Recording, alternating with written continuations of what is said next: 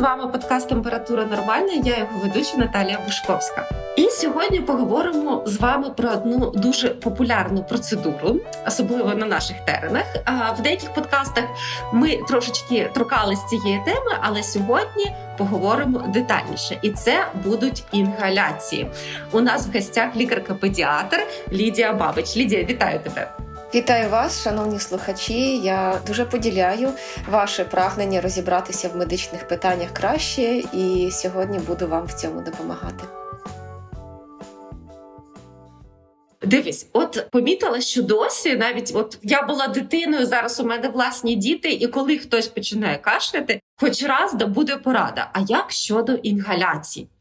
Якщо в мої часи це була картопля чи миска з якимись гарячими травами, це боляче згадувати насправді так, так. так. і думаєш, як мені пощастило дошпарити себе цим окропом і вивернути це на себе, то зараз є всякі модні там девайси, небулайзери, оце все.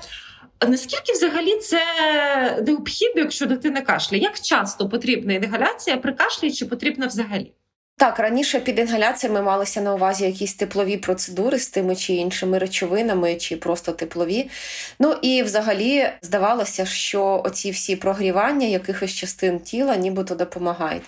Ключове слово нібито. Тому що вірусні інфекції, те, що ми маємо під назвою ГРВІ, це ну насправді багато збудників це все викликають, але ідея сама в тому, що людина з лікуванням чи без так чи інакше одужує і. Здається, що інгаляції допомогли. Здається, що порошок гірчиці, насипаний шкарпетки або натирання грудей топленим салом кози чи якихось інших звірів пролікувало. А також інгаляції, прогрівання носа, горла, чогось такого це спроби місцевого лікування вірусних інфекцій. Але це неможливо, тому що коли людина має певні симптоми, клінічні ознаки, це значить, що вірус знаходиться в клітинах слизових оболонок, в крові людини, ну тобто в органах і тканинах, а не тільки в носі чи в роті. Вірусна інфекція не вражає ніс як такий. Насправді зараз е, буду рвати ваші шаблони. Ті симптоми, які люди відчувають, оцей біль в горлі, нежить, кашель це результат того, що клітини організму слизових оболонок виробляють певні речовини. Наприклад, від вироблення брадікініну виникає біль у горлі, а не тому, що вірус пошкодив горло, і треба поремонтувати пошкоджену частину тіла прогріванням. Давайте собі візьмемо таку, знаєте, галочку, поставимо в конспекті.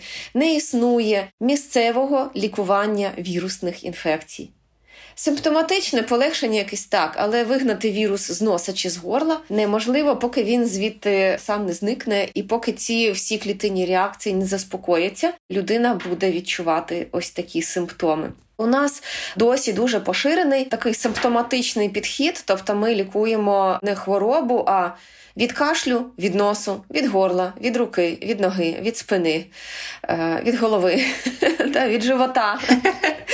І вони пляшуть по телевізору, е, радіореклама дуже агресивна. Е, і це досі є, тому у нас мають бути ліки не від кашлю, а від якоїсь конкретної хвороби. І ми маємо собі задавати питання, що ми лікуємо, яка мішень цих інгаляцій, які ліки ми застосовуємо, чому саме такі. У мене взагалі така думка, що є глибинна проблема цього, що люди досі вірять в існування застуди від холоду.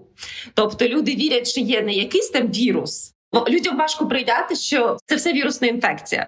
Люди вірять, що якщо ти там переохолодився, то через переохолодження у тебе шмарклі кашель, і якщо ти це зігрієш, то якісь запустяться процеси, які обов'язково тебе вилікують. От я бачу, а ніби можна відмотати це назад. Переохолодився, тепер прогрійся, і все буде як раніше. Да, ну є ж є там обмороження, да що там переохолодження, і ми якось намагаємось людину зігріти. От мені здається, коли я спілкуюся з мамами, бабусями, є оця свята віра, що це все спричинив не вірус, а холод. Щодо холоду, тут частина правди є. Так, так. Ну, ми знаємо, що ГРВІ це повітряно-крапельна інфекція, яка передається від людини до людини.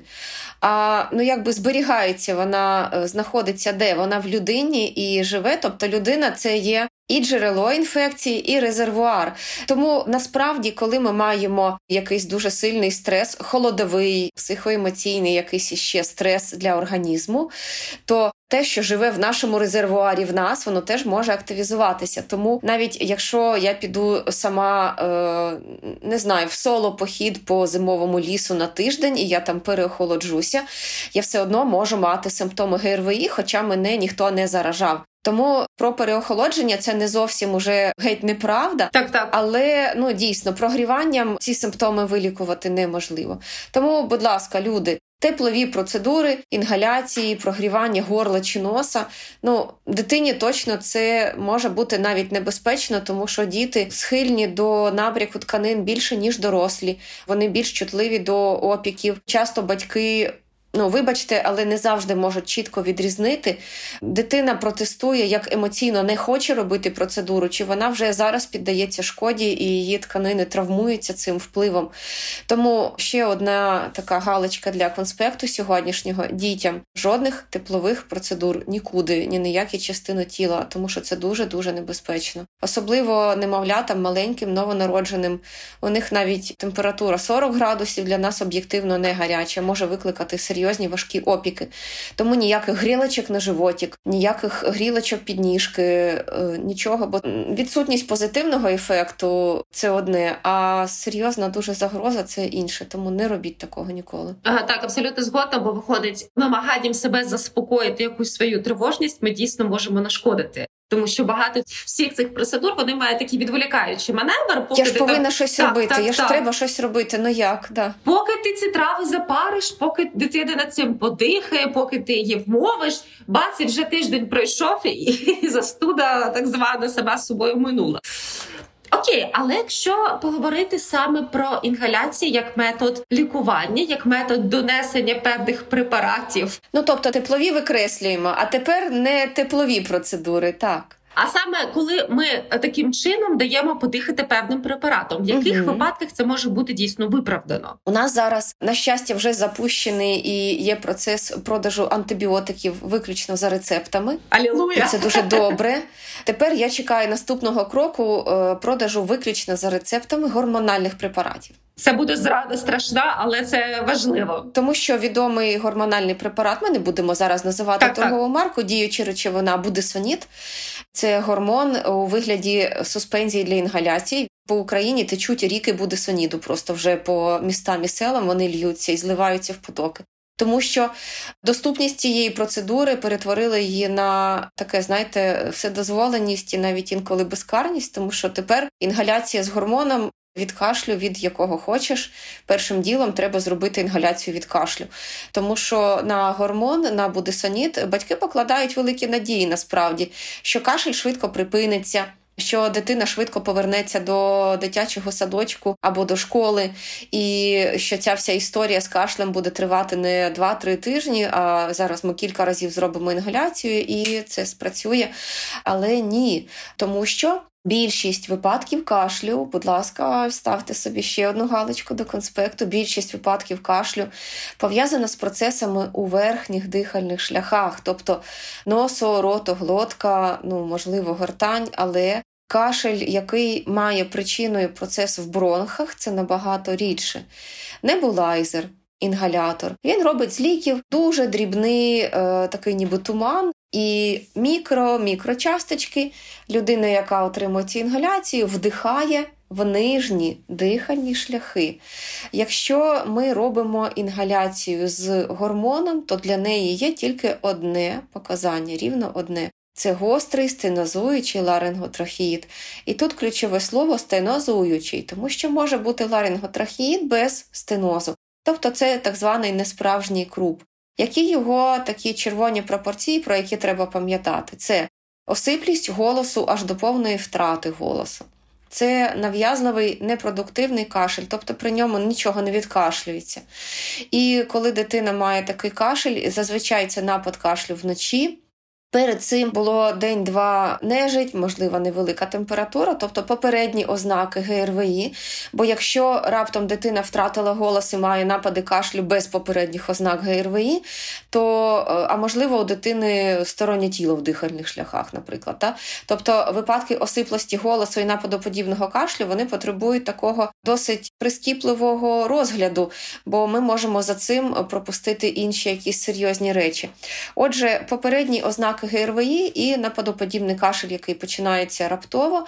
Дитина е, має осиплість голосу, дитина не дає себе класти, дитина метушлива, е, не може заснути. У дитини може бути затруднений увага вдих, тобто дитина видихає без якихось звуків, а вдихає приблизно так. Угу. Видоху не чутно. І такий вдих з участю додаткових м'язів навколо так, так, дихальних так. органів. Ну тобто, у кого у батьків хоч раз у дитини був стенозуючий ларинготрахеїд, забути це неможливо. Наталю, Страшно, я бачу по вам, що ви стикалися з таким. Да? Пару разів було, і це дійсно виглядає дуже стрьомно, дуже дуже. Це досить поширена історія. Ну, відсотків 10, майже чверть маленьких дітей у віці від 6 місяців до 3 років можуть мати хоча б один такий епізод. Є діти, у яких це е, повторюється кожен сезон вірусних інфекцій, так буває. Якщо дитина менше 6 місяців, діагноз сумнівний, що таке може бути. Якщо дитина старше вже трьох або навіть старше п'яти років, теж сумнівно, що у неї буде цей діагноз, тому що він типовий для певного віку. uh Ну як ми знаємо, що, наприклад, у дитини в один рік ну от навряд чи буде бактеріальний тонзиліт, ну тобто ангіна, так би мовити. Є певні хвороби, які характерні для певного віку. Е, гострий стенозуючий ларинготрахіїт. Ну от чи треба до нього готуватися, чи треба на всякий випадок купувати небулайзер, щоб він був, і тримати руку на небулайзері, лягаючи спати бо раптом він знадобиться. Я би сказала, що ні. Особливо, якщо зараз ми візьмемо українські умови, то ви можете бути з небулайзером, але у вас не буде світла, щоб його включити в розетку. Тому невідкладною допомогою може бути Дексаметазон звичайний дексаметазон, який можна навіть не колоти, можна випити. Так, ін'єкційний препарат можна випити в випадку з дексаметазоном. Це не придумала я сама все, що я кажу. Я не придумую сама. У мене немає авторських методичок з кафедри Лідії Бабіч. Я беру ці дані з наукових статей. Отже, дексаметазон у дозуванні 0,15 мг на кілограм Можна дати дитині випити, ефект наступає швидко і триває майже добу, тобто це невідкладна допомога. Це не курс лікування дексаметазоном, як в випадку з інгаляціями з будесонідом дітей інгалюють 3-5 днів тиждень і довше. Ні, це лише невідкладна допомога, тому не обов'язково бігти по небулайзер і десь його пробувати серед ночі купувати. Від випитого дексаметазону ефект буде рівно такий самий. Колоти його не обов'язково, і взагалі ін'єкції треба уникати. Ну, У дітей взагалі, а у випадку з стенозуючим ларинготрахеїтом так е, тим більше, тому що дитина буде плакати, і набряк в області голосових зв'язок, а при стенозі це процес в області гортані. При плачі набряк буде тільки посилюватися, тому болючих процедур з протестом дитини і з так, завданням її болю треба уникати всіми силами. Не треба засовувати в попу свічки з гормоном, тому що Преднізон, який міститься в популярних свічках, я теж не буду називати комерційну назву, буде перетворюватися в печінці до преднізолону. Цей процес може тривати кілька годин, а стан дитини може погіршуватися. Тому в настановах, протоколах і в англомовних статтях свічок з преднізоном немає як невідкладної допомоги і кроку номер один. Ампула з дексаметазоном допоможе швидше і набагато краще. Якщо ми говоримо про інгаляцію з будесонідом, дуже поширеною помилкою є застосування надто маленьких доз. Якщо ми говоримо про несправжній круп, то дитині потрібно 2 міліграми. Тобто, якщо ці ампулки по 250 мікрограмів в мілілітрі, їх треба 4 за раз. Якщо по 500, їх треба 2 за раз. Без розведення водою там вже готовий розчин. І недостатня доза є поширеною помилкою, яка може погіршувати стан дитини. Навіть так. Е, тому що ми чекаємо, що це допоможе, воно не допомагає, а набряк наростає, і дитина має затруднення дихання і ризикує, е, ну, наприклад, госпіталізацію, хоча е, на початкових етапах це можна було локалізувати в домашніх умовах. Тому маленька доза це ризик погіршення стану. Якщо застосовувати, то доза повинна бути правильна. 2 мг, незалежно від віку. Всім це разова допомога. І знову ж таки, ефект триває добу. Скоріше за все, при правильній дозі не потрібно буде додаткових інгаляцій. Це всього лише одні ліки, які можуть бути застосовані для допомоги при стенозуючому ларинготрахіїті. Все. Список на цьому завершується ліків, які треба використовувати для інгаляції. Е, не треба використовувати будь-які інші розчини. Я перерахую коротко, що найбільш таке поширене інгаляції з гіалуроновою кислотою. Навіть е, це є. Ви всі розумієте, про що йде мова. Чому ні? Тому що молекула гіалуронової кислоти вона гідрофільна, тобто вона притягує до себе воду, чому наші всі кремчики зволожуючі містять цю речовину. І коли є набряк в області голосових зв'язок, нам треба речовина, яка буде туди притягувати воду. Посилюючи набряк, ні, це може навіть зашкодити, тому речовини з гіалуроновою кислотою не повинні бути застосовані для інгаляцій амінокапронова кислота, е, інколи відвари трав наливають у небулайзер, боржомі, мінеральна вода. Чомусь саме боржомі, е, трускавецька мінеральна вода ображається. Чому її не наливають в небулайзер? Да? Тому що ніяку мінеральну воду не можна наливати в небулайзер. Речовини для інгаляції мають бути стерильні. Люди, ви про це забуваєте. Я знаю навіть в житті випадки, коли дитина потихала боржомі, а потім отримала пневмонію. Угу. Тому що ця вода не стерильна. Я знаю шокуючі випадки, коли люди з моря набирали пляшку води і взимку діставали із шафи, щоб робити інгаляції. Так, везли, везли з моря, потім зберігали весь це ж морська вода. Морська вода, не якась це ваша хімія з аптеки. Якщо раптом ви в цих ситуаціях зараз пізнаєте себе, ми з вас не сміємося. Ми вас застерігаємо, що ви так, такого так. не робили. Тому, е, якщо хтось в цьому впізнає себе, не ображайтеся, а тихенько викиньте це все з аптечок і більше ніколи не робіть. Інгаляції з, так би мовити, противірусними речовинами, з інтерферонами, розчинами. Це теж ще одна спроба місцевого лікування лікування вірусної інфекції, але це так не працює, тому це неефективно. Також ніде в ніяких джерелах і статтях немає інгаляцій з фізрозчином. Вибачте, просто інгаляція з водою. Ні. Як лікувальної процедури, такої рекомендації ніде нема. Це нічого не лікує, нічого не розріджує, і це робити не потрібно.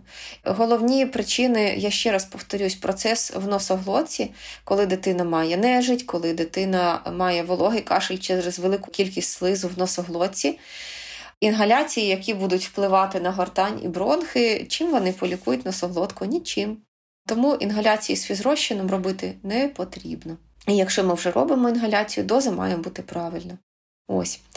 Що ще часто буває для небулайзера? Для небулайзера часто використовують бронхорозширюючі засоби. Це діюча речовина іпротропію бромід, сама по собі або комбінований препарат, або діюча речовина сальбутамол. І часто ці інгаляції теж застосовують як е, в лапках від кашлю який би кашель не був, від кашлю інгаляції. Сам по собі кашель не є синонімом потреби в інгаляції. Це не означає кожен раз, що у вашої дитини є спазм бронхів. Тому що і протропіобромід, і сальбутамол це речовини, які розширюють бронхи, але між ними є певна відмінність. Поговоримо спочатку про мету, про призначення. Так, у дітей є такий стан, який називається візинг. На наших україномовних теренах це обструктивний бронхіт. Але якщо пробувати почитати в англомовних статтях за кордоном, такої хвороби, як обструктивний бронхіт, немає, є візинг. Або якщо є критерії для постановки цього діагнозу, то є діагноз астма. Рецидивуючий обструктивний бронхіт. Ви не зможете почитати цю тему в англомовних джерелах. І таким чином, якщо ви хочете дізнатися більше, гугліть назву візинг. Ви побачите, що є тема, ну якби однократний візинг, який може інколи трапитися, а є рекурент візинг, тобто рецидивуючий повторюваний візинг. Він буває, коли у дитини вірусна інфекція, а інколи він буває і коли дитина здорова. Від впливу е, респіраторних дихальних алергенів, від фізичного навантаження, інколи навіть від холодного повітря чи сміху виникають типові симптоми. Але візинг при вірусній інфекції і візинг, який буває поза її межами, симптоми все одно схожі. Це свистяче дихання, це затруднений, на відміну від е, несправжнього крупу, це затруднений видих. Тобто дитина вдихає без жодного звуку, а видихає дитині важко видихнути. Видих подовжений. І саме на видохі свистячий звук. І при цьому може бути нав'язливий сухий кашель, який теж може виникати вночі. І може бути свистячий звук на видосі і затруднений видих без кашлю. Тобто типових кашльових нападів, якщо дитинка маленька, до року або до двох, може не бути. Це не завжди обов'язкова така ознака.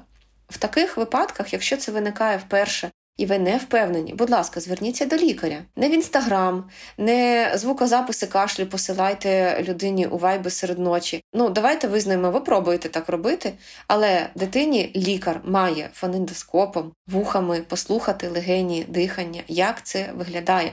Те, що ви описуєте словами симптоми, і дитина покашляла в телефон, це не дає точної діагностики.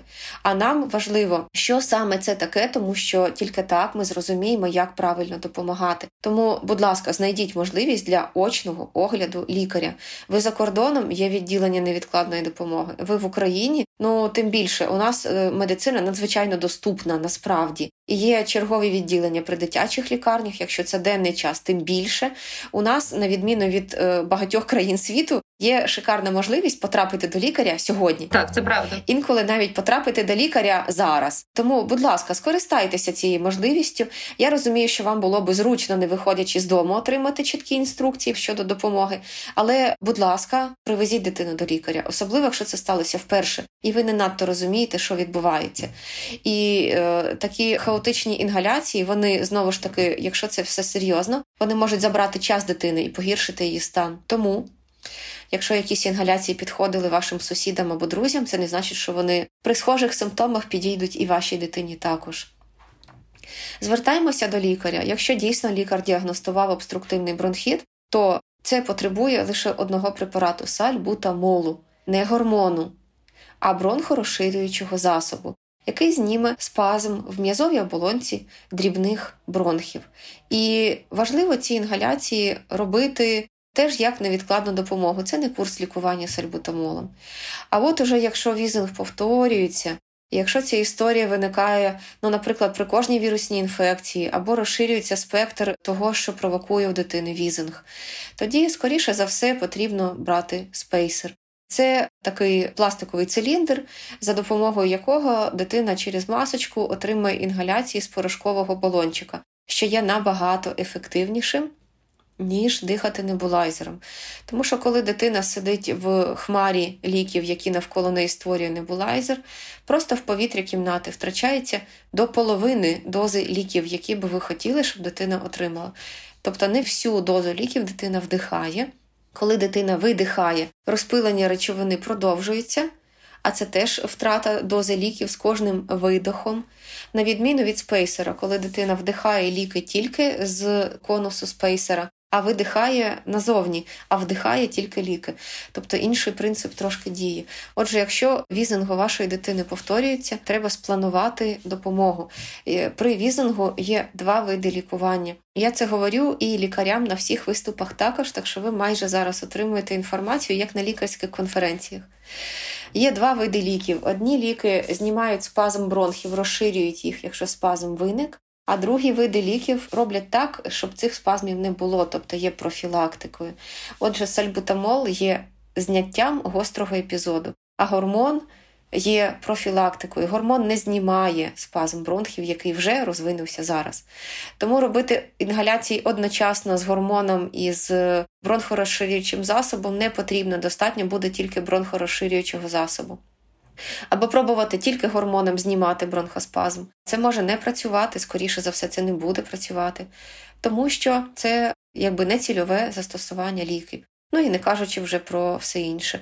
Ножпа не знімає спазм бронхів. Свічки гомеопатичні, якісь або противірусні, не знімають спазм бронхів.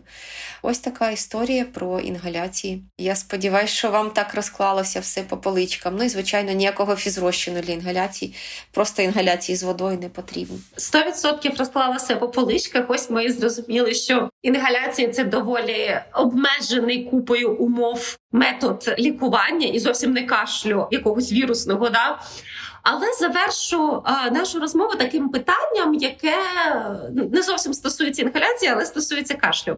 А, Дуже багато батьків Вважають, що якщо кашель затягнувся, це точно щось погане. Я пам'ятаю, коли я була дитиною, бабусі казав педіатр, що якщо кашель понад три тижні, це 100% туберкульоз.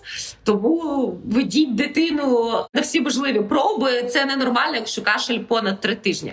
І мені здається, дуже багато батьків живуть з такою установкою, що якщо дитина кашляє довше там ніж за 2-3 тижні, треба з цим ну точно щось робити. Інакше буде повна катастрофа.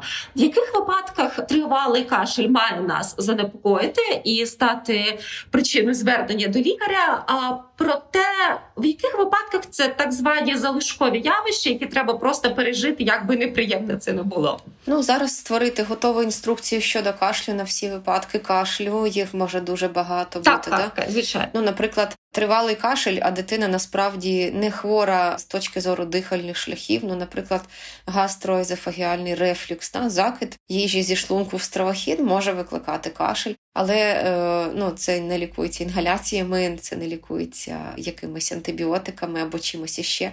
Ну, тобто, ось є випадки кашлю. Які насправді взагалі не через органи дихання. Так, так, так. так. психогенний кашель. Або, наприклад, збільшення аденоїдів або глоткових мигдалин. Це може бути причиною кашлю, але знову ж таки інгаляціями або сиропами від кашлю це вилікувати неможливо.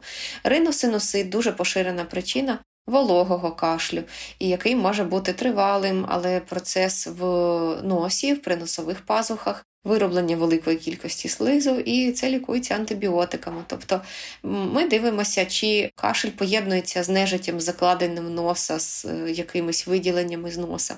Кашель, який триває довго, який цей кашель? Сухий чи вологий, чи є кашель в нічний час, чи супроводжується він загальним нездужанням або підвищенням температури, чи ні, чи є інші симптоми з боку дихальних шляхів, чи нема, в яких випадках цей кашель виникає, як часто він триває, чи з часом покращення симптомів. Чи він навпаки погіршується. Ну, е, Нас більш насторожував би тривалий вологий кашель, ну в масі своїй випадків це більш така загрозлива ознака, чим тривалий сухий кашель. І часто батьки кажуть, що я вже не можу це чути, я вже не витримую, вже скільки можна, вже моїх нервів не вистачає на цей кашель.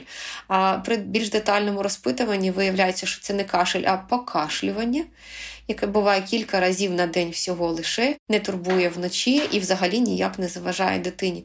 Ну Тому е, треба собі задавати запитання: це не витримуєте ви, чи це дійсно проблема дитини? Ну і, звичайно, треба звертатися до лікаря для дообстеження. Ну і я вам всім бажаю знайдіть доказового лікаря, який не буде лікувати кашель препаратами від глистів е, по багато курсів поспіль. Тобто навіть кашель? Е, це проблема і біль. Так якось ми робили нещодавно подкаст про те, як люблять ганяти глисти, якщо щось не так зі шкірою, особливо там про атопічному дерматиті. Чи а виявляється кашель? Це теж цих бідних черв'ячків виганяє через нього яких немає в більшості так, випадків, але їх пробують і пробують ганяти. Е, отже, тривалий кашель потребує розслідування. Що вважати тривалим кашлем? Два-три тижні і більше це тривалий кашель. Але, ну, наприклад, постковідний синдром після ковіду, так званий залишковий кашель, покашлювання, або коли є так зване голосове навантаження, так, людина так. закашлюється, може тривати навіть 2-3 місяці, і припинити його теж майже нічим не можна поки це не переживеш. Так теж може бути. Тому е, я вам бажаю, щоб поруч з вами були доказові лікарі, яким ви можете довіряти, які допоможуть розібратися, як не пропустити щось серйозне і як не лікувати зайвого при цьому. Якщо ви в Києві, ласкаво запрошуємо до центру педіатрія з любов'ю і лікарі для дорослих, і лікарі для дітей. Ми готові вам допомагати без зайвих призначень, без зайвих обстежень, але максимально ефективно, наскільки це можливо в ваших ситуаціях. Лізі, дуже дякую. А відразу дисклеймер, що подкаст це в першу чергу інформація для підвищення вашої освіти, для того, щоб ви краще орієнтували, що є правильним, що є неправильним, що може потребувати невідкладної медичної допомоги. В жодному разі це не є чимось, після чого ви маєте відразу бігти в аптеку, щось купувати, якось діяти. Це лише інформація. А лікування має призначити лише лікар, до якого ви прийшли на прийом, який вас оглянув. Тому а, вся інформація тут виключно для вашої освіти, а не як а, вже готовий Саме метод так. лікування або самолікування. Що ж, з вами був подкаст Температура нормальна. Ми говорили з педіатром Лідією Бабич про інгаляції та кашель. Прослухати нас ви можете на сайті Української правди, а також на таких платформах, як Google Podcast та Apple Podcast. Залишайтесь з нами і не хворійте.